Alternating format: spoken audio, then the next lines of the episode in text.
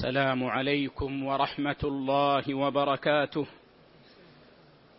إن الحمد لله نحمده ونستعينه ونستغفره ونعوذ بالله من شرور أنفسنا ومن سيئات أعمالنا. من يهد الله فلا مضل له ومن يضلل فلا هادي له. وأشهد أن لا إله إلا الله وحده لا شريك له. وأشهد أن محمدا عبده ورسوله. يا أيها الذين آمنوا اتقوا الله حق تقاته ولا تموتن إلا وأنتم مسلمون. يا أيها الناس اتقوا ربكم الذي خلقكم من نفس واحدة وخلق منها زوجها وبث منهما رجالا كثيرا ونساء. واتقوا الله الذي تساءلون به والأرحام. إن الله كان عليكم رقيبا. يا أيها الذين آمنوا اتقوا الله وقولوا قولا سديدا. يصلح لكم أعمالكم ويغفر لكم ذنوبكم. ومن يطع الله ورسوله فقد فاز فوزا عظيما. أما بعد فإن أحسن الحديث كتاب الله وخير الهدي هدي محمد صلى الله عليه وسلم وشر الأمور محدثاتها وكل محدثة بدعة وكل بدعة ضلالة وكل ضلالة في النار. ثم يا معاشر المؤمنين يا من اجتمعتم في مسجد رسول الله صلى الله عليه وسلم في هذا المسجد المبارك الذي هو ثاني البقاع شرفا في الدنيا وهو ثاني البقاع محبة لله عز وجل فإن أحب البقاع إلى الله المساجد وإن أفضل المساجد المسجد الحرام ثم مسجد النبي صلى الله عليه وسلم. يا من اجتمعتم في هذا المسجد الذي يضاعف فيه أجر الصلاة فكما قال النبي صلى الله عليه وسلم صلاة في مسجدي هذا خير من ألف صلاة فيما سواه إلا المسجد الحرام. هذا المسجد الذي يضاعف فيه أجر طلب العلم فإن من طلب العلم في مسجد النبي صلى الله عليه وسلم كان موعودا بأن يحصل فضل طلب العلم عموما وبأن ينال أجر الحاج الذي قد تم حجه. فإن النبي صلى الله عليه وسلم قال من غدا إلى المسجد لا يريد إلا أن يتعلم خيرا أو يعلمه كان له كأجر حاج تاما حجته. وكذلك يكون موعودا بأن يكتب الله له أجر المجاهد في سبيل الله. فإن النبي صلى الله عليه وسلم قال من جاء مسجدنا هذا ليتعلم خيرا أو يعلمه كان كالمجاهد في سبيل الله. فاجتمعتم في هذه البقعة الشريفة لطلب العلم وهو من أعظم ما يطلبه المؤمن ومن أعظم ما يوصل المؤمن إلى رضا الرحمن سبحانه وتعالى وإلى رحمته وإلى نزول السكينة في القلوب وإلى المجد الأعظم بأن يذكر الله عبده بالثناء الحسن في الملأ الأعلى. فأسأل الله عز وجل أن يرزقني وإياكم الإخلاص وأن يجمع لي ولكم ما علمنا من فضل العلم من فضل طلب العلم في مسجد النبي صلى الله عليه وسلم وما لم نعلم وأن يزيدنا من فضله سبحانه وتعالى. مجلسنا في كل أحد كما تعلمون في علم شريف نافع. قل من يعلمه اليوم أو يتعلمه ألا وهو علم القواعد الفقهية. ونحن نشرح كتابا صغيرا ماتعا جامعا نافعا. ألا وهو كتاب القواعد والأصول الجامعة والفروق والتقاسيم البديعة النافعة للإمام المفسر الفقيه الأصولي المتفنن عبد الرحمن بن ناصر. بن سعدي السعدي رحمه الله رحمة واسعة وسائر علماء المسلمين. ونبدأ مجلسنا هذا بالقاعدة الحادية والخمسين. فيتفضل الشيخ الدكتور ياسين وفقه الله والسامعين. يقرأ لنا. الحمد لله الصلاه والسلام الأتمان الأكملان على خير خلق الله وعلى آله وصحبه ومن والاه. أما بعد يقول المصنف رحمة الله عليه القاعدة الحادية والخمسون الأسباب والدواعي للعقود والتبرعات معتبرة. نعم. هذه القاعدة أيها الإخوة قائمة على أن القصود مؤثرة في التصرفات والعقود أن القصود القلبية مؤثرة في التصرفات والعقود فالقصود مؤثرة في العقود. فإذا كان القصد صالحا حسنا أي لا يمنع منه الشرع وكانت صورة العقد صحيحة فإن العقد يكون صحيحا في الباطن والظاهر. وأضرب لكم مثالا أو مثالين يوضحان ذلك.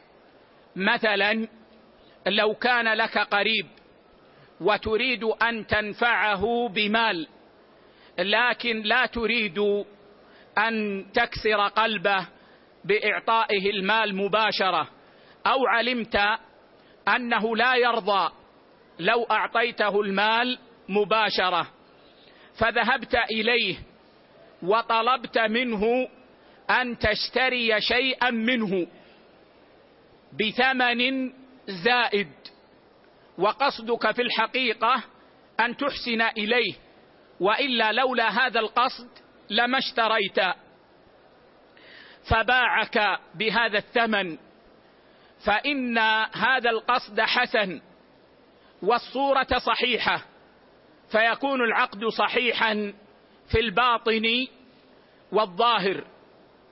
ومن أمثلة ذلك أيضا لو أنك يا عبد الله تحتاج إلى مال حاضر لتحقق مصلحة حاضرة لكن المال ليس عندك فذهبت واشتريت سيارة بالتقسيط بثمن مؤجل ثم بعت هذه السيارة بثمن حال على غير من اشتريتها منه. فإن هذا العقد صحيح لأن قصدك صحيح لا يمنع منه الشرع. قصدك بهذا البيع والشراء أن تحصل المال وقصد تحصيل المال لا يمنع منه الشرع. كونك تذهب إلى السوق لتشتري وتبيع من أجل أن تحصل مالا هذا لا يمنع منه الشرع. فكونك هنا تشتري السيارة بالتقسيط ثم تبيع ثم تبيعها إلى غير من اشتريتها منه بثمن حاضر أقل من قصد من أجل أن تحصل المال لتحقق مقصودك فإن هذا قصد صحيح. وبالتالي فهذا العقد في طرفيه. في شراء السيارة أولا وفي بيعها ثانيا عقد صحيح. وهذا الذي عليه جماهير أهل العلم وهو الصواب الظاهر الصحة. فهنا لما كان القصد صحيحا أي أن الشرع لا يمنع منه وكانت الصورة صحيحة كان العقد صحيحا في الظاهر والباطن. أما إذا كان العقد فاسدا إذا كان القصد فاسدا أي أن الشرع يمنع من هذا القصد فإنه لا يخلو من حالين. الحالة الأولى أن نعلم بالأدلة الظاهرة بذلك القصد الفاسد فهنا يبطل الحكم ويبطل العقد باطنا وظاهرا. أن نعلم بأدلة ظاهرة بذلك القصد الفاسد في القلب. فهنا يبطل العقد ظاهرا وباطنا. والحالة الثانية أن لا نعلم ذلك القصد الفاسد. القصد الفاسد في قلبه. فهنا يبطل العقد ديانة أي فيما بينه وبين الله عز وجل. أما في الظاهر فلا نحكم ببطلانه لأن القصد خفي لا نطلع عليه. وأضرب لكم ما يوضح لكم ذلك. لو أن رجلا طلق امرأته ثلاثا فقام رجل فعقد عليها ودخل بها وقصده أن يحللها لزوجها. قصده في قلبه أن يحللها لزوجها. فهنا إذا علمنا قصده إما بلفظ أو تعاقد بين الأب بين أب المرأة وبينه فإنا نحكم ببطلان عقده ظاهرا وباطنا. ونقول هذا العقد الثاني باطل ولا تحل به لزوجها الأول حتى لو أن الثاني دخل بها وجامعها. لكن علمنا أنه إنما فعل ذلك من أجل أن يحللها لزوجها فانا نبطل عقده الثاني ونجعله كالعدم. وبالتالي لا تحل المرأة بهذا العقد لزوجها. أما لو أن إنسانا عقد على هذه المرأة بقصد أن يحللها لزوجها لكنه لم يعلن ذلك ولم يظهر لنا سبب يدل على ذلك فتزوجها ودخل بها وجامعها وبعد يومين أو بعد ثلاثة أيام طلقها.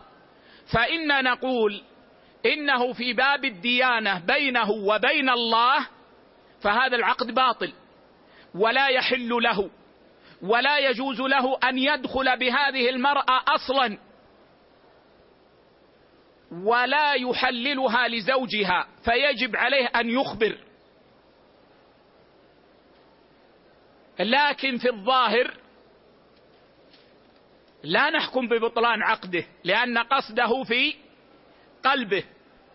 ونقول في الظاهر يجوز لزوج المرأة الأول أن يتزوجها لأن لم نطلع على قصده ولا يعلق الحكم بأمر خفي. لا يعلق الحكم بأمر خفي. إذا انتبهوا يا إخوة إذا كان القصد فاسدا أو غير ذلك. القصد مؤثر في العقد. ولم نطلع عليه.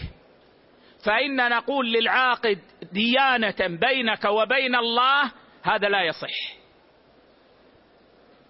أما في الظاهر فإنا نحكم بالظاهر. وهو أن العقد صحيح ما لم يوجد يوجد مبطل. أما إذا اطلعنا بسبب أو نحو ذلك فإنا نبطل العقد ظاهرا وباطنا. وستأتي الأمثلة ونعلق عليها إن شاء الله.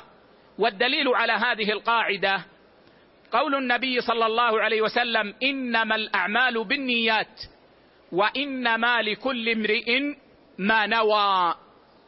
والحديث في الصحيحين وهو جاء على سبيل الحصر إنما الأعمال بالنيات. فأعمال الناس مربوطة بنياتهم وإنما لكل امرئ ما نوى فيكون حكم عمله تبعا لنيته. فإن كانت نيته فاسدة فإن هذا يؤثر في العقد ابطالا. إذا كان لم يظهر للناس ديانة وإذا كان ظهر للناس ظاهرا وباطنا. أيضا مما يدل للقاعدة قول النبي صلى الله عليه وسلم لعن الله اليهود حرمت عليهم الشحوم فجملوها فباعوها. متفق عليه. النبي صلى الله عليه وسلم يقول لعن الله اليهود. وفي رواية قاتل الله اليهود حرمت عليهم الشحوم. فماذا صنعوا؟ جملوها. ما معنى جملوها؟ أذابوها فجعلوها سمنا فباعوها. وقالوا نحن ما بعنا شحما. وإنما حرم الله علينا الشحم. نحن بعنا السمن وقصدهم من ذلك أن ينتفعوا بالشحم. فقال النبي صلى الله عليه وسلم لعن الله اليهود. لعن الله اليهود. فدل ذلك على أن هذا من كبائر الذنوب. أن يتحيل الإنسان بصورة للوصول إلى ما حرم الله. قصده فاسد. فإن هذا من كبائر الذنوب. أيضا مما يدل للقاعدة. قول النبي صلى الله عليه وسلم لعن الله المحلل والمحلل له. لعن الله المحلل والمحلل له. والحديث رواه أبو داود والترمذي وابن ماجه وصححه الألباني. ووجه الدلالة أن النبي صلى الله عليه وسلم لعن المحلل والتحليل قصد في القلب. فدل ذلك على أن القصود تؤثر في العقود والتصرفات. هذا معنى القاعدة وأصلها باختصار ونقرأ الأمثلة ونعلق عليها إن شاء الله. نعم. قال رحمة الله عليه يعني إذا عقد العاقد عقدا أو تبرع وهنا وهنا داع نعم. أو تبرع وهنا داع وحامل حمله على ذلك. اعتبرنا ذلك الذي حمله. نعم يعني أن الإنسان إذا عقد عقدا وله قصد فإنا نربط العقد نربط العقد بالقصد. ويكون حكم العقد مبنيا على القصد. هذا القصد دلنا عليه السبب أو ما يسميه العلماء البساط. بعض العلم يسميه بساط الحال. هذا البساط يدل على القصد. فننظر للذي حمله على ذلك. وقد تقدم ما يتعلق بالعقود. أيضا من أمثلة ذلك يا إخوة لو أن رجلا دخل بيته فرأى زوجته جاثمة فوق أمه. رجل دخل بيته فوجد زوجته جاثمة فوق أمه يعني رأى أمه على الأرض ورأى زوجته راكبة على صدرها فظنها تضربها فقال لها أنت طالق. طلقها فلما اقترب وإذا بأمه مصابة بشيء في قلبها وأم وزوجته تحاول أن تساعدها. إذا ما الذي حمله أن يطلق امرأته؟ أنه ظن أن هذه المرأة تضرب أمه. فتبين خلاف ما ظن. فهنا القول القوي من أقوال أهل العلم أن طلاقه لا يقع. أن طلاقه لا يقع. مثلا لو أن رجلا استيقظ في الليل ورأى امرأته في طرف بعيد من البيت وتكلم بهاتفها بصوت خفيض فظنها تكلم رجلا اجنبيا. امرأة في الليل تسحبت من غرفة النوم وذهبت إلى آخر البيت وتتكلم بالتليفون بالهاتف بصوت خفيض فظنها تكلم رجلا اجنبيا. غلب على ظنه فقال لا أنت طالق. فتبين أنها تكلم أختها لكنها لم ترد أن تزعج زوجها. أختها اتصلت بها في أمر ضروري فلم ترد أن تزعج زوجها فذهبت إلى ذاك المكان.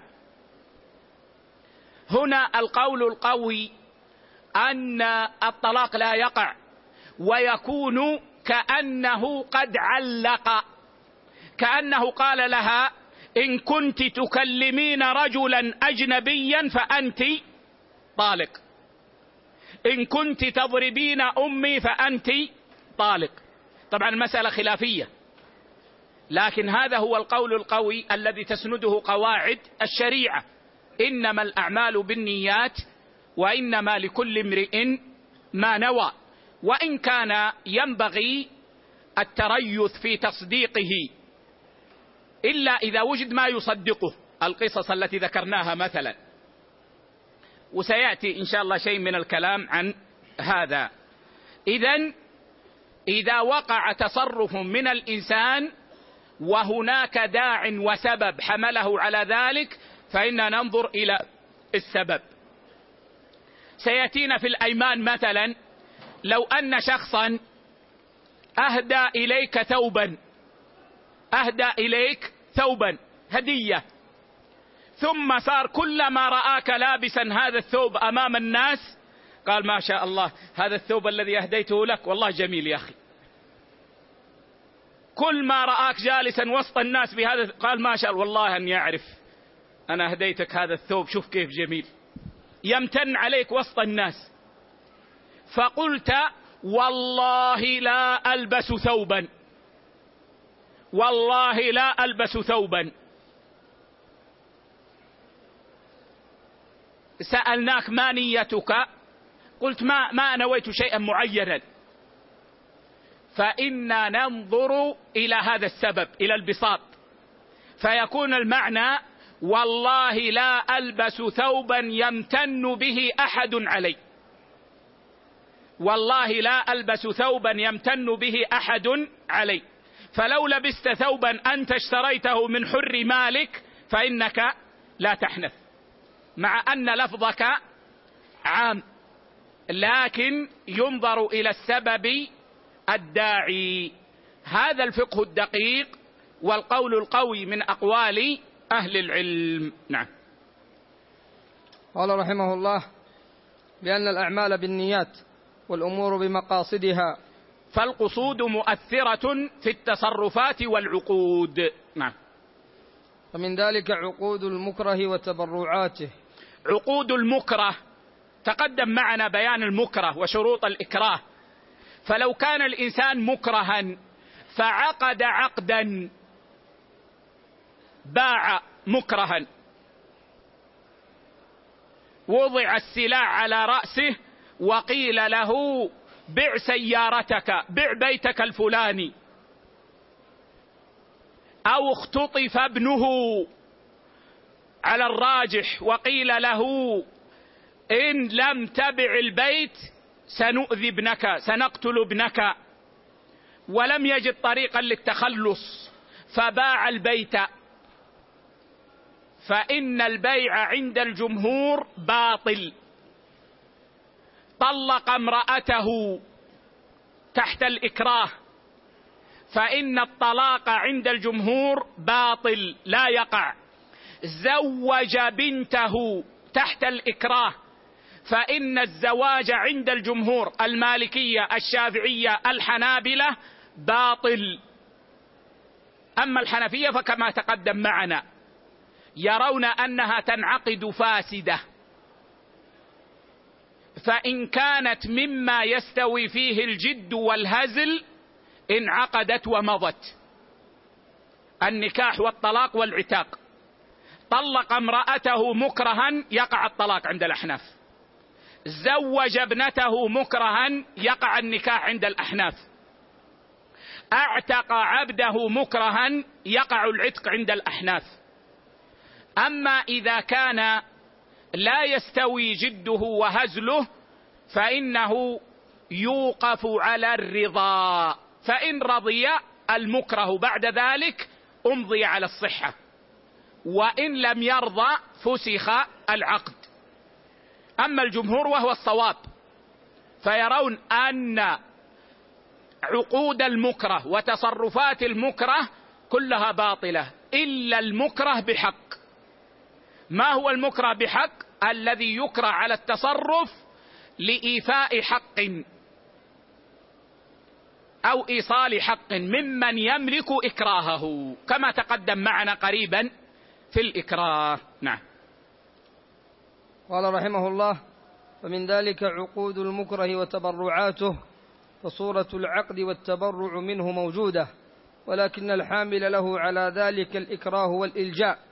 فكانت هذه لاغية فيدخل في ذلك أنواع البيوع والوثائق فيدخل في ذلك أنواع البيوع والوثائق والشركات والوقف والهبة والنكاح والطلاق والإقرارات وغيرها. نعم يعني جميع التصرفات. لكن في الحقيقة نحن لا نسلم أن صورة العقد صحيحة لأن من شروط صحة العقد الرضا. وإذا وجد الإكراه انعدم الرضا. فلا تكون صورة العقد صحيحة. فنحن نبطل عقود المكره من جهتين.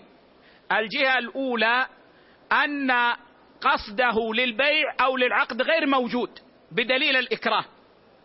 والجهة الثانية أن الرضا غير موجود. والرضا شرط لصحة العقود. نعم.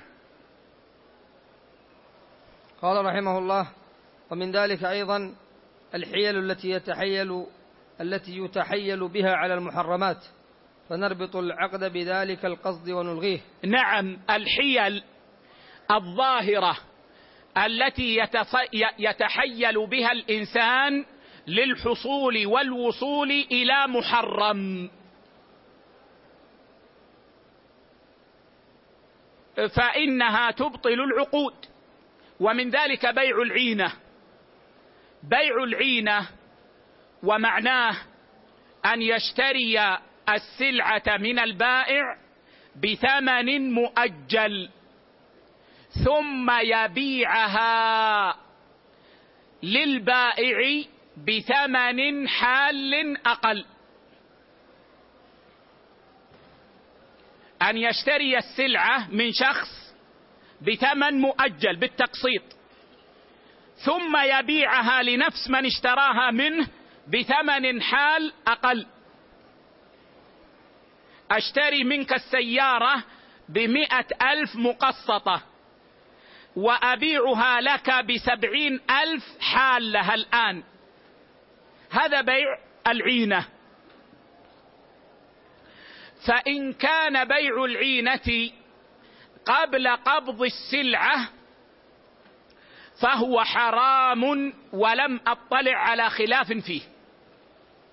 إذا كان بيع العينة قبل قبض السلعة فهو حرام ولم أطلع على خلاف فيه.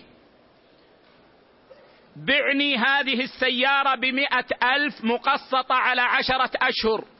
بعتك. بعتك هذه السيارة الآن بسبعين ألفا. اشتريت. قبل أن أقبض السيارة وآخذها. هذا حرام باتفاق. لم أطلع فيه على خلاف. وإن كان بعد قبض السلعة وقبل استيفاء الثمن. بعد قبض السلعة وقبل استيفاء الثمن. بعتك هذه السيارة أو اشتريت منك هذه السيارة بمئة ألف مؤجلة على عشرة أشهر. وأخذت السيارة وذهبت بها. بعد يومين عدت إليك. وبعتك السيارة بسبعين ألفا حاضرة. الآن قبضت السلعة ولا ما قبضتها؟ قبضتها. هل قبض هو الثمن المؤجل؟ الجواب لا. لا زال الثمن في ذمتي. في هذه الحال عند الجمهور الحنفية والمالكية والحنابلة هذا البيع حرام باطل. هذا البيع حرام باطل.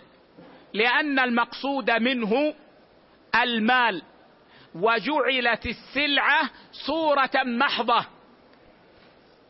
مال بين طرفين.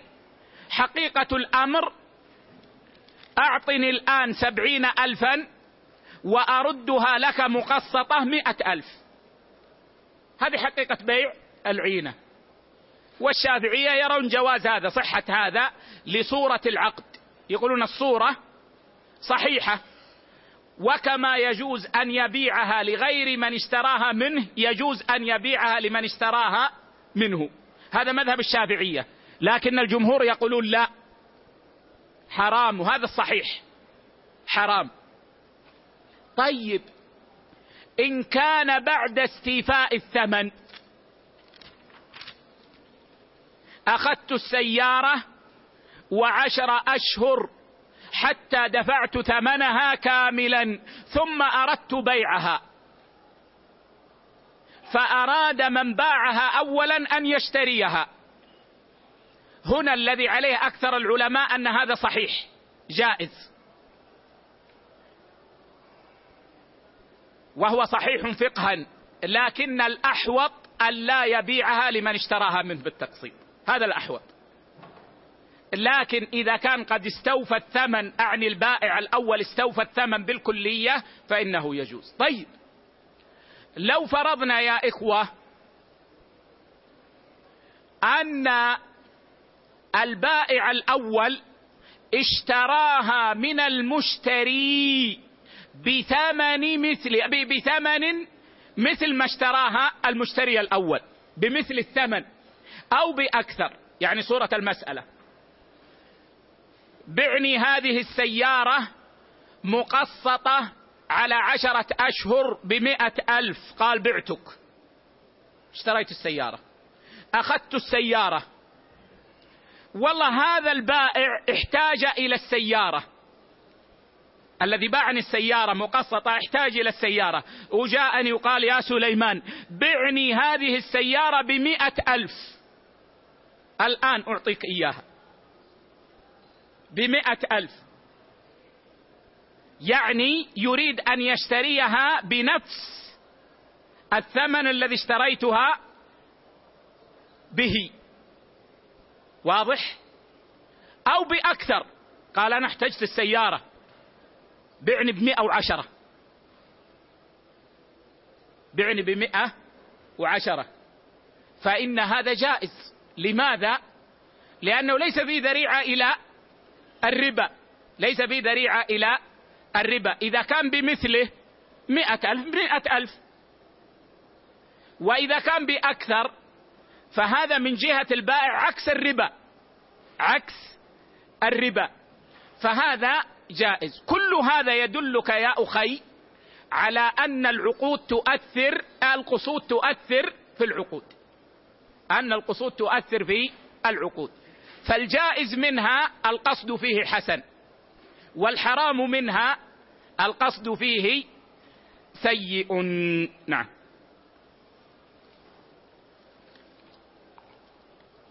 قال رحمة الله عليه ومن ذلك هدايا العمال.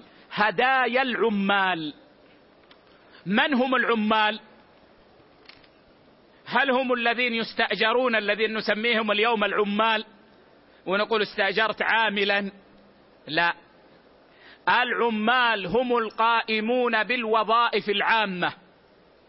القائمون بالوظائف العامة. وهدايا العمال ما يعطى إلى العمال من الناس. وهدايا العمال فيها تفصيل. فإن كانت الهدية من غير أهل عمله.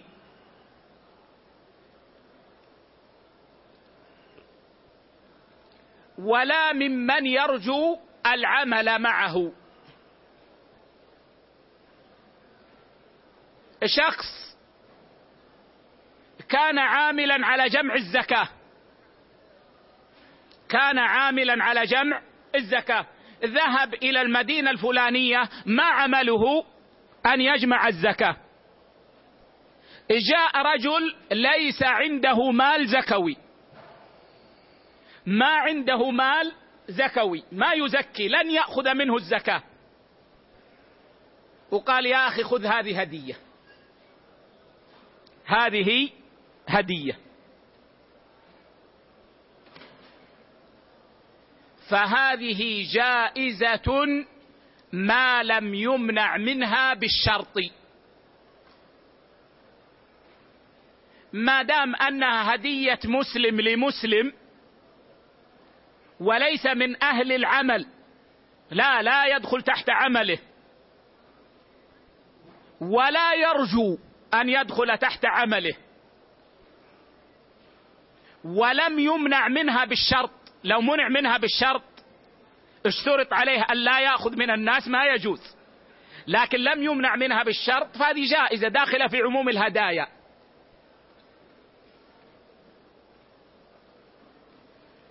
لكن لو أني أنا أدرس في السنة الرابعة في كلية الشريعة لو أني أنا أدرس في السنة الرابعة في كلية الشريعة وجاءني طالب في السنة الثانية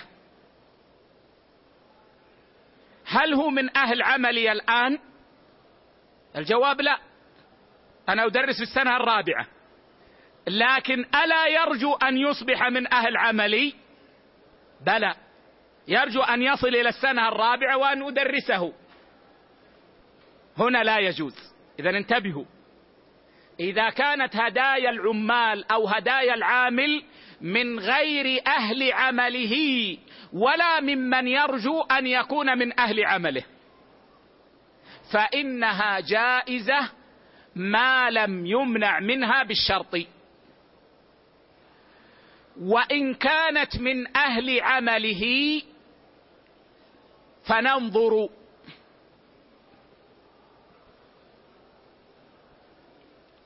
إن كان بينهما تهادي في السابق فإنها جائزة. صديقي أعرفه ويعرفني وأهديه ويهديني ثم تولى وظيفة عامة. تولى وظيفة عامة. فأهديته الهدية المعتادة. فإن هذا جائز. لأن نعلم هنا أن سبب الإهداء ليس الوظيفة وإنما الإهداء المحبة السابقة. أما إذا لم تكن بين إذا لم يكن بينهما إهداء سابق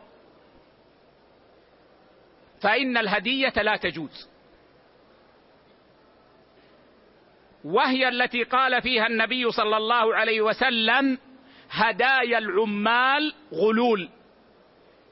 هذا الحديث رواه الإمام أحمد. وإسناده ضعيف. لكن الألباني رحمه الله في إرواء الغليل حكم عليه بالصحة وذكر له ثلاثة شواهد. تشهد له وتقويه. وهذا الأظهر والله أعلم. أنه صالح وإن كان إسناده ضعيفا لكن الشواهد تقويه. هدايا العمال غلول والغلول حرام. وفيه قصة ابن اللتبية الذي أرسله النبي صلى الله عليه وسلم عاملا على الزكاة إلى البحرين. ثم جاء إلى النبي صلى الله عليه وسلم فقال هذه لكم وهذه لي. هذه الزكاة وهذه لي أعطوني هدايا. فقال النبي صلى الله عليه وسلم هلا جلس في بيت أبيه أو أمه فينظر هل يهدى إليه؟ هلا جلس في بيت أبيه؟ فينظر هل يهدى إليه. في هذا إشارة واضحة من النبي صلى الله عليه وسلم إلى أن الإهداء إليه بسبب وظيفته. فدل هذا على أن الإهداء بسبب الوظيفة يكون ممنوعا. ولا يجوز مع أن الهدية محبوبة بين المسلمين. لكن إذا وجد سبب فاسد فإنها تمنع. نعم. قال رحمه الله فإنها لا تحل لهم لأن السبب معروف. ولهذا قال صلى الله عليه وعلى آله وسلم في قضية ابن اللتبية الذي أرسله عاملا على الصدقة وحصل له ابن اللتبية هذه ليست امرأة. ليست امرأة وإنما هذه قبيلة ينسبون إليها. نعم. وحصل له هدايا من الناس من الناس المرسل إليهم فقال صلى الله عليه وعلى آله وسلم منكرا عليه هل لا جلس في بيته فينظر أيهدى إليه أم لا؟ بل هل لا جلس في بيت أبيه أو أمه؟ هكذا في جميع روايات الصحيحين. هل لا جلس في بيت أبيه أو أمه ليس في بيته في بيت أبيه أو أمه. والحديث في الصحيحين. نعم. فاعتبر السبب الحامل لهم على الإهداء. ولهذا قال العلماء ومن أهدي إليه خوفا أو حياء وجب عليه رد الهدية. نعم. من أهدي إليه خوفا يعني كان السبب الباعث على الإهداء الخوف. يخاف منه فأهدى إليه. فأهدى إليه. أنا لو كنت سليط اللسان وأسأل الله أن لا أكون كذلك إلى أن أموت.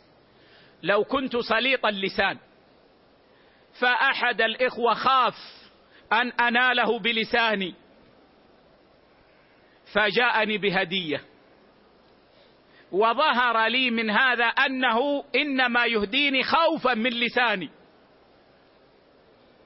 أو حياء أو حياء. شخص جالس مع ناس فقالوا سنهدي لفلان هذا. فكل واحد أخرج مبلغا هدية. الرجل استحى ولا ما عنده شيء يهدي لكن استحى. فأخرج هدية حياء وظهر منه الحياء. هنا قالوا وجب على المهدى إليه رد الهدية. ورد الهدية هنا يا إخوة المقصود به أن لا يقبلها. فإن قبلها وجب عليه أن يرد مثلها أو أحسن. تعلمون يا إخوة أن السنة قبول الهدية والإثابة عليها. كما في صحيح البخاري أن النبي صلى الله عليه وسلم كان يقبل الهدية ويثيب عليها. فالسنة إذا أهدى إليك مسلم هدية ولو سواكا أن تقبل الهدية. والسنة أن تثيب عليها. تهدي له. لكن إذا علمت أن سبب الإهداء الخوف وجب عليك أن تعتذر عن قبول الهدية. وتقول يا أخي جزاك الله خيرا. ولن يأتيك منا إن شاء الله إلا خيرا. إذا علمت أن السبب الحياء تعرف أنه مسكين ما عنده شيء. وإنما أعطاك حياء لما أعطاك الناس إذا ذهب الناس ترد له هديته. فإن لم تردها يعني ترفضها وتعتذر عنها فإنه يجب أن تثيبه عليها. يجب. بمثلها. أعطاك هدية مئة ريال يجب أن تعطيه مئة ريال ما تعطيه تسعين ريالا. أو أحسن منها. أو أحسن منها. لماذا؟ لأنه تبين أن السبب الداعي إلى الهدية ليس الإهداء والحب. وإنما أمر آخر حمله على هذه الهدية وهو الخوف أو الحياء. اذا بهذا تعرفون معنى وجب عليه الرد. وجب عليه الرد يعني أن يردها ويعتذر عن قبولها. فإن لم يعتذر وقبلها فإنه يجب أن يرد مثلها أو أحسن منها. نعم. قال قال يرحمه الله وكذلك قالوا لا يحل للمقرض أن يقبل هدايا المستقرض قبل الوفاء. إلا أن ينوي مكافأته عليها أو يحتسبها مما عليه. هدية المستقرض للمقرض فيها تفصيل. فإن كان بينهما تهاد قبل القرض فإنه لا حرج في قبول الهدية. أنا وأنت أصدقاء تهدي لي أحيانا وأهدي لك أحيانا. احتجت يوما فقلت يا سليمان أقرضني عشرة آلاف. قلت خذ هذه عشرة آلاف قرض. تردها كذا. ثم أتيتني بهدية. كالعادة يجوز أن آخذها منك. لماذا؟ لأن السبب هنا ليس القرض وإنما السبب المحبة والصداقة التي بيننا بدليل ما تقدم. كذلك إذا لم يكن بينهما تهاد سابق لكن دل دليل على أن سبب الهدية ليس القرض. فهنا لا حرج في قبول الهدية. يعني يا إخوة أنت من جيراني. لم يكن بيننا تهادي في السابق. جئت إليك يوما وقلت يا جاري أنا علي الإيجار هذا الشهر وما عندي مبلغ الإيجار أقرضني عشرة آلاف. قلت خذ هذه عشرة آلاف تردها بعد ثلاثة أشهر بعد أربعة أشهر المهم أقرضتني.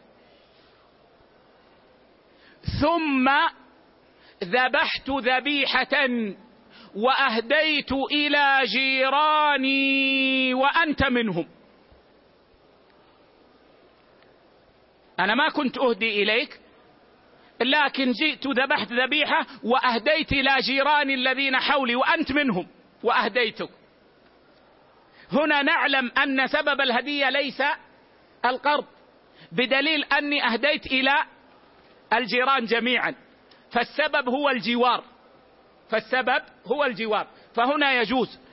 ومن هذا ما رواه عبد الرزاق في المصنف والبيهقي أن عمر بن الخطاب رضي الله عنه اقرض أبي بن كعب عشرة آلاف درهم. وكان لأبي نخل يتعجل. يعني كان لأبي نخل يظهر فيه الرطب قبل نخل الناس. يبكر. فأهدى إلى عمر هدية منه. أرسل له طبقا فيه رطب. فرده عمر رضي الله عنه. رد الهدية. لماذا؟ لأنه ظن أن أبا أيوب أهدى له من أجل أن أبيا أهدى له من أجل القرض. فرد الهدية. فلقيه أبي فقال أو ظننت أني أهدي إليك من أجل مالك أرسل فخذ مالك كله. أنا ما أريد منك شيئا.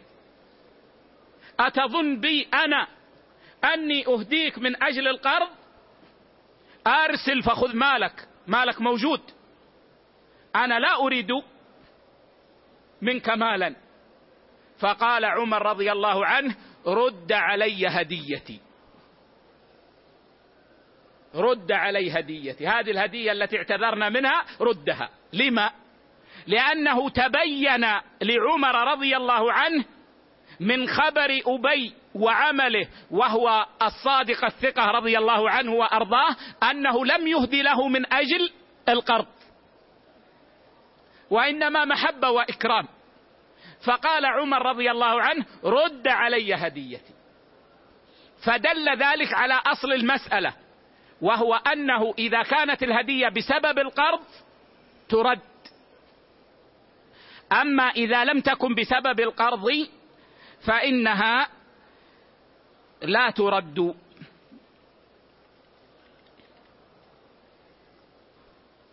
أما إذا كانت هدية المستقرض للمقرض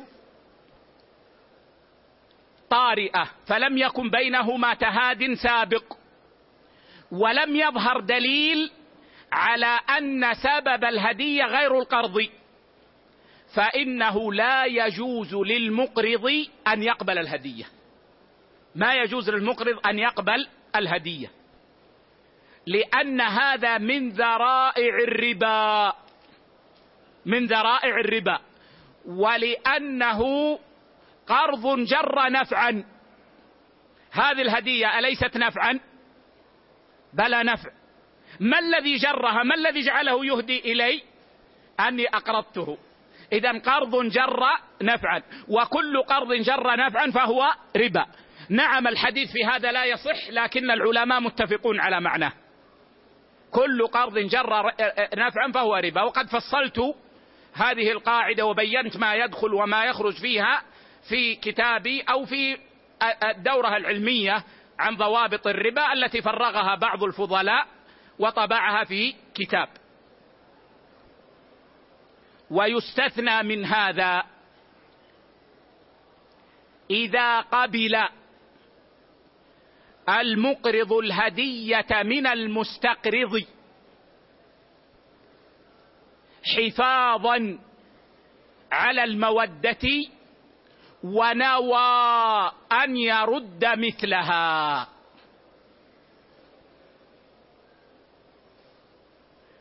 أقرضته فجاءني بهدية فخفت أني لو رددت الهدية يقع في قلبه شيء. فأخذت الهدية وأنا أنوي عند أخذها أن أرد له مثلها. أهدى لي شاة قبلتها وأنا أنوي أني سأرد له شاة مثلها. فهذا جائز. لما؟ لأنه سيخرج من باب القرض الذي جر نفعا لأن هذه الشاة سترد بشاة. هذا التمر سيرد بتمر. أو احتسبها من القرض. احتسبها من القرض. قبلها واحتسبها من القرض.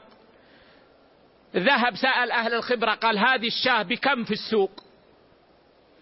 قالوا بألف ريال. قالوا بألف ريال. لما جاءه يرد القرض رد عشر آلاف. أخذ العشرة وأعطاه منها ألفا. هذه الألف ما هي؟ قيمة الهدية. فإذا قبلها خوفا على قلب المهدي ونوى أن يرد مثلها أو يحتسبها من القرض جاز. لما؟ لأن هذا يحقق مقصودا شرعيا وهو تآلف القلوب وليس فيه محذور. لماذا ليس فيه محذور؟ لأنه ما دام سيرد مثلها فانتفى أنها قرض جر نفعا من باب القرض الذي جر نفعا. أو نوى أن يحتسبها من القرض انتفى أنها من باب القرض الذي جر نفعا. هذا هو التفصيل في هذه المسألة وأرجو أن تضبطوه. نعم. قال رحمه الله ومن هذا عقود الأيمان. قالوا إن اليمين يعتبر فيها نية الحالف فإن تعذر ذلك نظرنا إلى الساب الذي هيج اليمين فبنيناها عليه. نعم. العلماء متفقون على أن الأيمان تفسر بالنيات. أن الأيمان تفسر بالنيات. والنية في اليمين تخصص اللفظ العام وتعمم اللفظ الخاص بشرط أن يحتملها اللفظ. يعني يا إخوة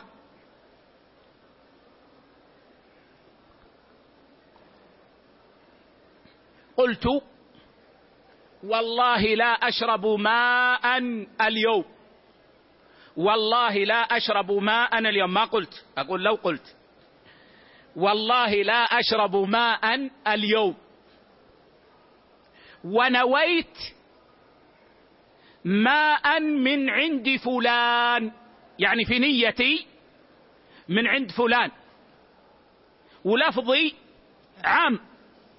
يقولون النية تخصص اللفظ العام فيصبح كأني قلت والله لا أشرب ماء من عند فلان. فإذا شربت ماء من عند فلان حنثت. وإذا شربت من غيره من عند غيره فإني لا أحنث. وتعمم اللفظ الخاص. غضبت منك. وقلت والله لا أكلمك اليوم. والله لا أكلمك اليوم. اللفظ خاص بالكلام. لكن أنا قصدي أن لا أتعامل معك ولا أتحبب إليك. فيعم فيدخل في ذلك أن أهديك هدية. لو قلت والله لا أكلمك اليوم وأنا قصدي أن لا أتعامل معك فأهديتك هدية فإني أحنث مع أنه ليس كلاما. لكن يحتمله اللفظ. اذا يا إخوة فهمتم معنى أن الأيمان تحمل على النيات باتفاق الفقهاء. ما الذي يفسر النية يفسر اليمين؟ النية.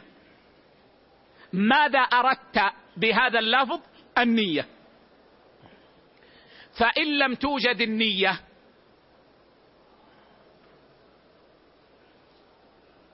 فبعض العلماء ينتقلون إلى العرف مباشرة. وهذا عند الشافعية والحنفية ينتقلون إلى العرف. وبعض العلماء ينتقلون إلى سبب اليمين وهذا عند المالكية. إذا لم توجد النية ينتقلون إلى سبب اليمين.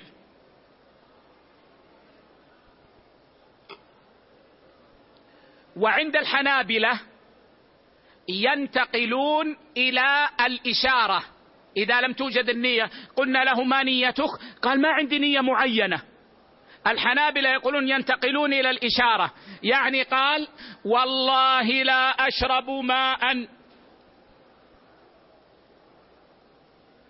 والله لا أشرب ماء. قلنا له ما نيتك؟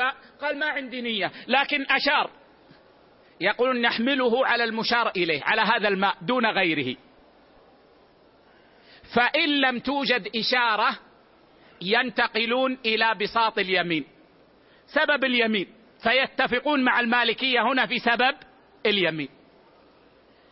كما قلت لكم رجل أهدى إليك هدية أهدى لك قلما وكلما رآك تكتب بالقلم قال ما شاء الله والله القلم الذي هديت لك أصلي. فلان هذا هذا القلم هو الذي أهديتك إياه قبل شهر بس يريد يعلم الناس أنه أهدى إليك هدية. فقلت أنت والله لا أكتب بقلم. قلنا لك ما نيتك؟ قلت ما عندي نية معينة. ننتقل إلى السبب فيكون المعنى والله لا أكتب بقلم يمتن به علي أحد. أما غير ذلك فلا يدخل في اليمين. نعم. قال رحمه الله بل وكذلك الحلف بطلاق الزوجة ينظر إلى لفظه ينظر إلى لفظه ونيته والسبب الذي حمله على ذلك. نعم. طلاق الزوجة سواء كان منجزا أو معلقا ينظر إلى لفظه. هل هو صريح أو كناية؟ فإن كان كناية نظرنا إلى نيته. وإن كان صريحا فالأصل أنه نوى الطلاق. فلو قال لا أنا ما نويت الطلاق ما نصدقه. إلا إذا وجد دليل يصدقه.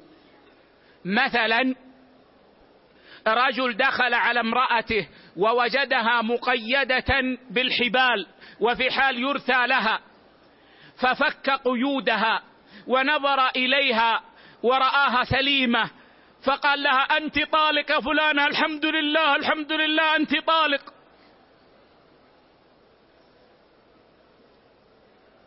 هنا لو قال أنا ما أردت أنها طالق أنا أردت أنها طالق من القيد. أنا أطمئنها أنا أريد أن أطمئنها. قل أنت الآن طالق من القيد. هنا يوجد ما يصدقه. رجل رأى امرأته مقيدة فخاف وفزع وفك قيودها فلما رآها يقول هو فرح الحمد لله الحمد لله. فلان أنت طالق الحمد لله. هذا يدل على أنه ما أراد الطلاق الذي هو الطلاق حل عقدة النكاح وإنما أراد أنها طالق من القيد. وينظر إلى السبب الذي حمله على ذلك على الراجح. كما قلت لكم لو رأى امرأته تكلم رجلا فظنه رجلا اجنبيا. وقد انصرف الرجل قبل أن يصل فلما وصل وجد في وجهها ارتباكا فقال انت طالق ثار الدم في راسه. واقفة مع رجل أجنبي. قال أنت طالق. قالت له ما ذنبي؟ لماذا؟ قال تقفين مع الرجل الأجنبي. وعندما رأيتيني ارتبكت. قالت أخي فلان. ولما رأيتك خفت منك أنت أحمق. خفت منك أن تظنه أجنبيا وأن تطلقني.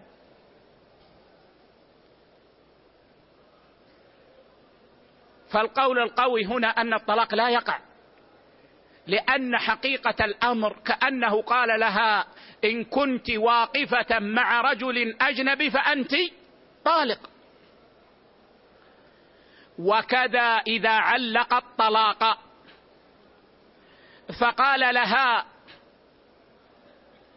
إن ذهبت إلى بيت أختك فأنت طالق.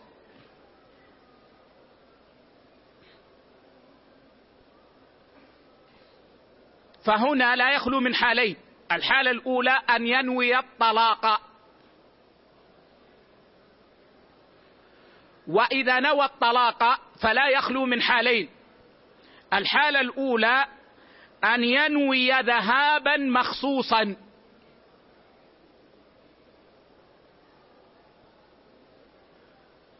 قال لها إن ذهبت إلى أختك فأنت طالق. وهو ينوي إذا ذهبت إليها وأنا غضبان عليهم. أو إذا ذهبت إليها في الليل. فإنه يقيد بنيته. فإذا ذهبت إليها وهو غضبان عليها وقع الطلاق ما دام ينوي الطلاق. إذا نوى أن تذهب إليها في الليل يعني إذا ذهبت إليها في الليل فذهبت في النهار ما يقع الطلاق. أما لو ذهبت في الليل يقع الطلاق. طيب لو قال ما عندي نية وكان هناك سبب دعاه إلى هذا فإن الراجح أن حلفه يقيد بالسبب.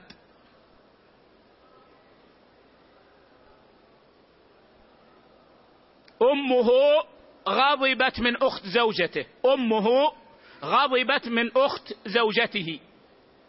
فقال لزوجته إن ذهبت إلى أختك فأنت طالق.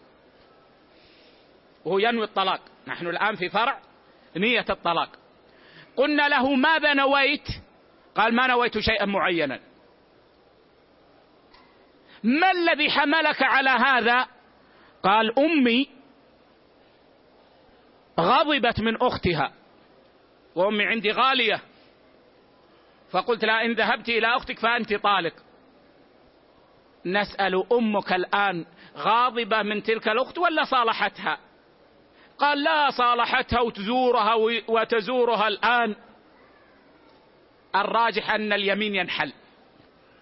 لأن السبب قد زال. لأن السبب قد زال. وإما أن ينوي المنع.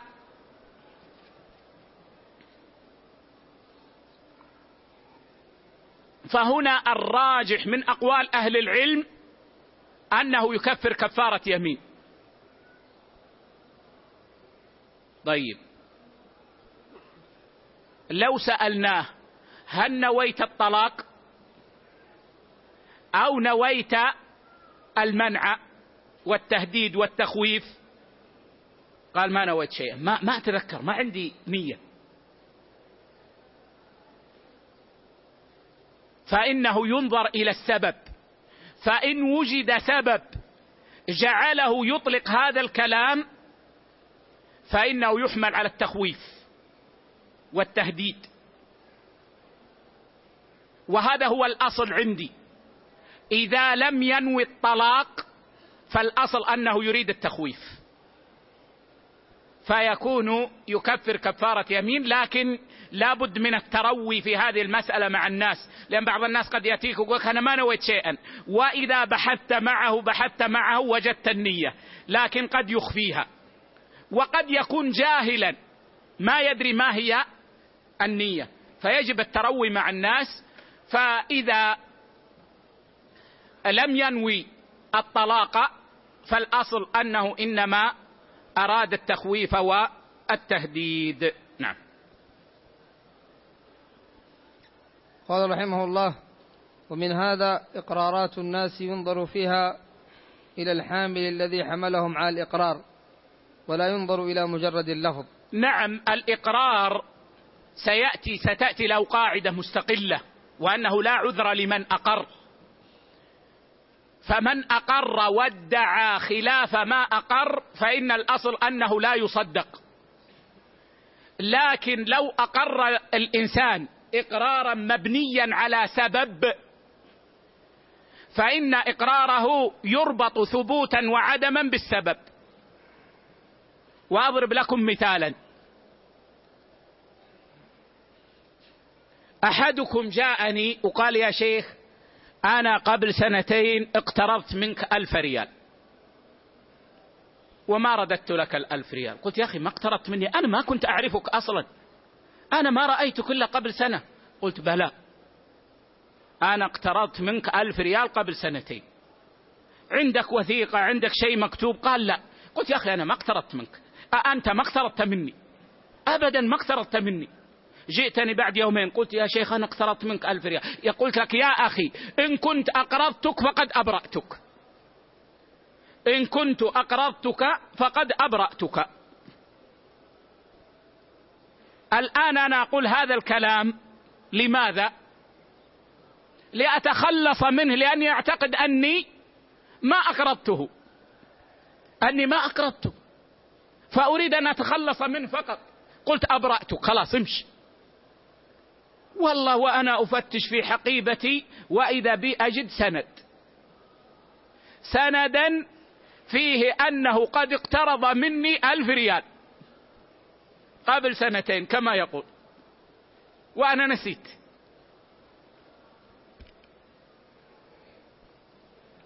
هنا اختلف العلماء. فبعض أهل العلم قالوا والاقرار صحيح. الإبراء صحيح وإقراره ببراءة ذمته صحيح. وبعض أهل العلم قالوا لا. لما تبين بطلان سبب الإبراء والإقرار ببراءة الذمة بطل ما رتب عليه. فلي أن أطالب بالدين مرة أخرى.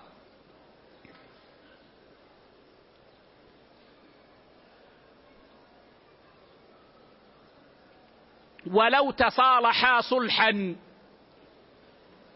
فأقر أحدهما للآخر بمال بناء على الصلح.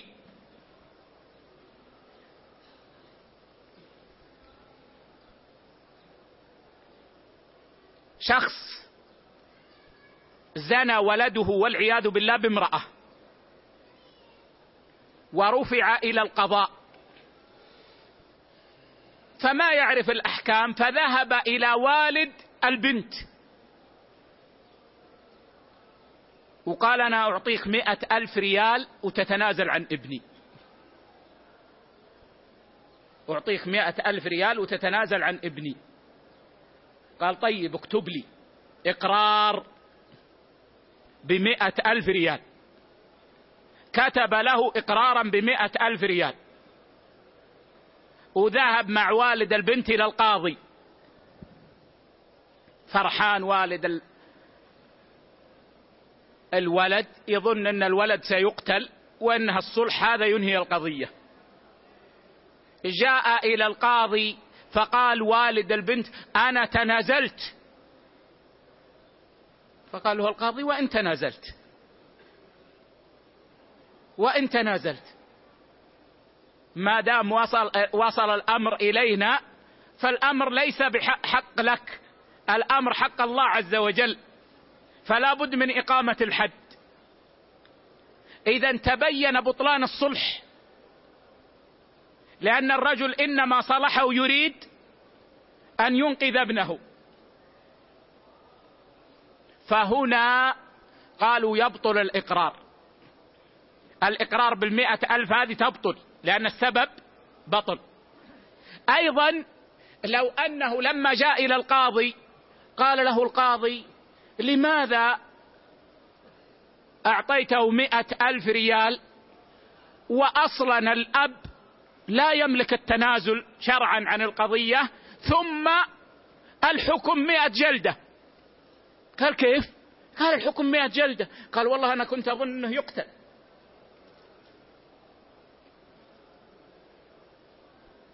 ففي هذه الحال قال العلماء يبطل الإقرار. لأن السبب الذي بني عليه الإقرار أصبح باطلا. فالإقرارات ينظر فيها إلى الدافع إليها والحامل عليها. هذا ما يتعلق بهذه القاعدة والقاعدة فائدتها عظيمة وأمثلتها كثيرة وفيها تحقيق فقهي دقيق عميق. ومن فقهها فإنه يجد يعني فقها في وقائع الناس ونوازل الناس قد لا يحصله غيره من الناس ولعلنا نقف آه، هنا. وقبل أن أجيب عن شيء من الأسئلة إن تيسر وقت أحب أن أذكر أمرين. الأمر الأول خبر لن يسركم. لكن أرجو أن تحتسبوا فيه. وهو أن الدروس ستتوقف إن شاء الله إلى نهاية الإجازة. وسيكون أول درس لنا بعد العودة من الإجازة في يوم الثلاثاء إن شاء الله. الرابع عشر فيما أحسب من شهر رجب. ولعلكم أن تستفيدوا من هذه الأيام في مصالح لكم. والأمر الثاني وأنا قادم قرأت رسالة لأحد الأبناء يطلب فيها أن أبين حكم النظر إلى المردان. وعلى كل حال الأمرد هو الرجل الذي لا لحية له. ولا شارب أو كان شاربه خفيفا.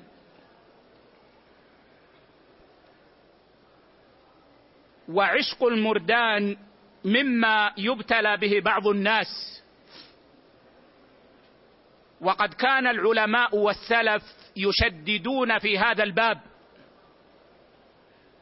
فذكر ابن القيم رحمه الله أن عشق المردان أشد قبحا من عشق النساء. ولذا تحرم مقدماته أكثر من حرمة مقدمات عشق النساء المحرمات.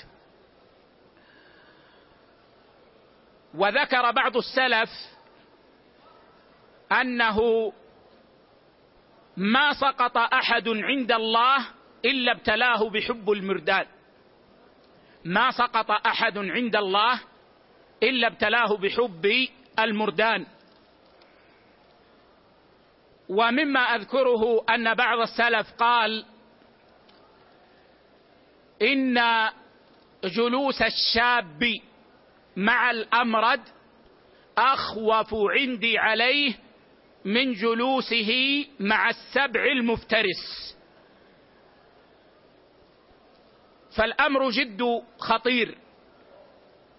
وأما الأحكام الفقهية فالنظر إلى الأمرد قال العلماء لا يخلو الأمرد من حالين. الحالة الأولى أن يكون فيه سبب يدفع الفتنة والشهوة. فهنا حكمه كحكم غيره. أعني من جهة النظر إليه. ومثلوا لهذا بالابن مع أبيه. فالأب ينظر إلى ابنه الأمرد ولا حرج في هذا لأنه يوجد ما يدفع الفتنة والشهوة وهو عاطفة الأبوة. وقال شيخ الإسلام ابن تيمية رحمه الله فيما أذكره إنه لا يقع في النظر بشهوة في مثل هذا الحال إلا من فسد فسدت فطرته غاية الفساد. يعني أن الأب ينظر إلى ولده مثلا نظره بشهوة وكذا نظرة القريب إلى قريبه وكذا النظره إلى الأمرد الذي ليس فيه صفاء في وجهه. فإنه كغيره في النظر والخلوة وغير ذلك. وإما أن يكون الامرد حسن الوجه ولا يوجد ما يدفع الشهوة والفتنة به.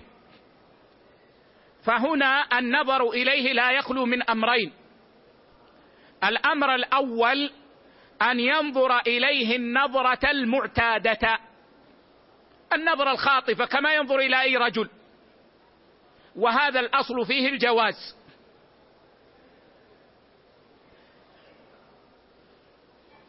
والحالة الثانية أن ينظر إليه نظرا غير معتاد. يكرر النظر ويديم النظر. فهذا حرام. أثار الشهوة أو لم يثرها. فإنه سبب للفتنة. وقد ذكر عن أحد السابقين أنه رأى غلاما نصرانيا جميلا يضرب. ففتن بالنظر إليه ووقف ينظر إليه. فمر به عالم. فقال ما تصنع؟ فقال انظر إلى حسن الوجه كيف يضرب. قال فنهرني وأمرني بالانصراف وقال لتجدن غب هذا. قال فوجدت غب هذا بعد أربعين عاما أنساني الله ما حفظت من القرآن. يعني لا يعرف له ذنبا سوى ذاك.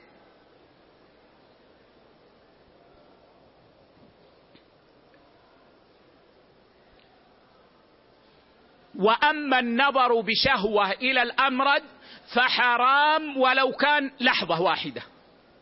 باتفاق الفقهاء. اتفق الفقهاء على أن النظر إلى الأمرد بشهوة ولو نظرة واحدة حرام.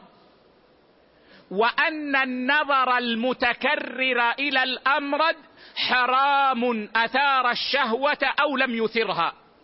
باتفاق الفقهاء. وأما لمس يد الأمرد الحسن الوضيء فهو عند الفقهاء كلمس يد المرأة الأجنبية. إذا زاد عن المعتاد. وأما الخلوة به فهي حرام باتفاق الفقهاء.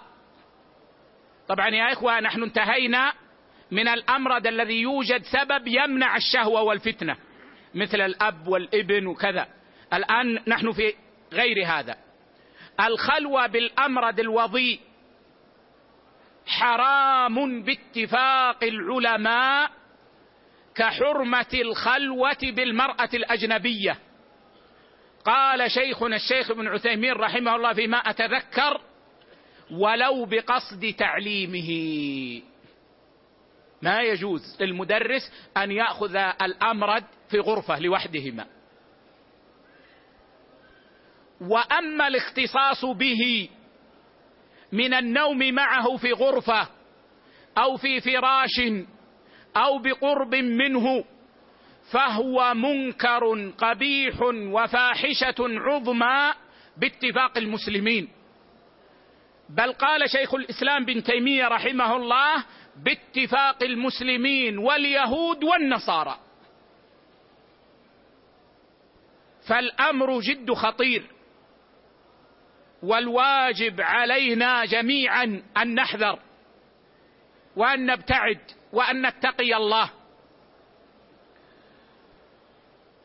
وقد ذكر العلماء أن سبب وقوع قوم لوط في الفاحشة التي لم يسبقها إليهم أحد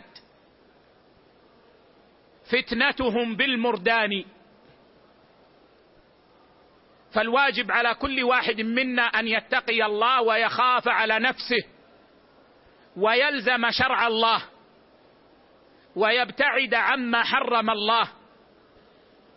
هذا إذا كان مجرد الأفعال التي ذكرناها فإذا اجتمع إلى ذلك أمر آخر كأن وقع العشق في القلب فإن الأمر أشد حرمة والهرب أشد وجوبا. فإذا اجتمع مع هذا النظر والمخالطة التهمة للرجل بأنه يميل إلى المردان أو نحو ذلك فإن الأمر تشتد حرمته والحذر يشتد وجوبه.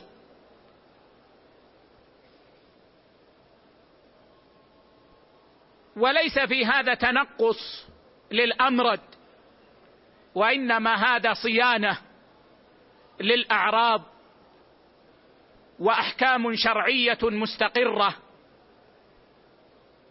فالواجب علينا أن نتقي الله. هذا ما حضرني في هذا المجلس.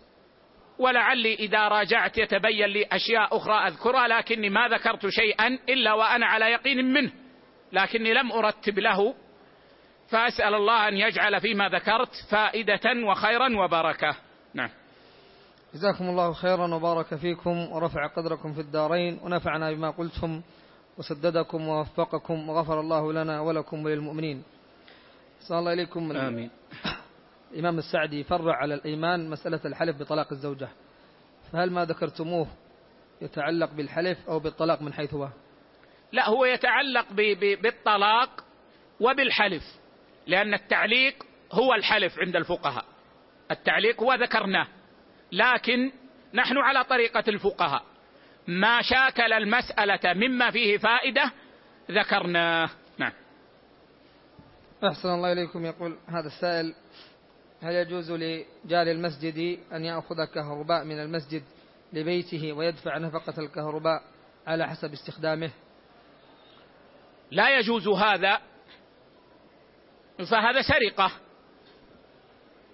وهو اعتداء على الوقف. وقد يؤثر في قوة الكهرباء في المسجد. فلا يجوز على كل حال.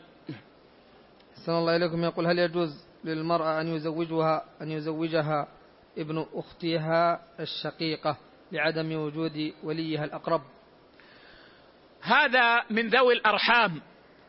والراجح من أقوال أهل العلم أن ذوي الأرحام لا يكونون أولياء للمرأة في النكاح. فإذا لم يوجد من العصبة ولي فإن ولاية المرأة تنتقل إلى ولي أمر المسلمين أو من أنابه ولي أمر المسلمين أو من كان يقوم بأمر المسلمين. فإذا لم يوجد لم يوجد ذلك كله فإنها توكل توكل من ترى. ولو كان ابن اختها ولا آه، يعني آه، خالها ولا أحد من ذوي الأرحام. توكل من ترى سواء كان قريبا أو بعيدا. لكن متى يكون ذلك؟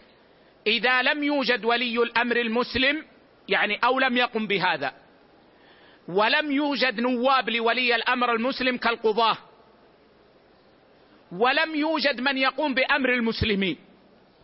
كما في بعض البلدان الكافرة ويعيش فيها مسلمون ولا يوجد من يقوم بأمرهم فإن المرأة توكل من ترى ليكون وليا لها. ولعل في هذا كفاية وأستودعكم الله وأسأل الله عز وجل أن يحفظني وإياكم والله أعلم وصلى الله على نبينا وسلم.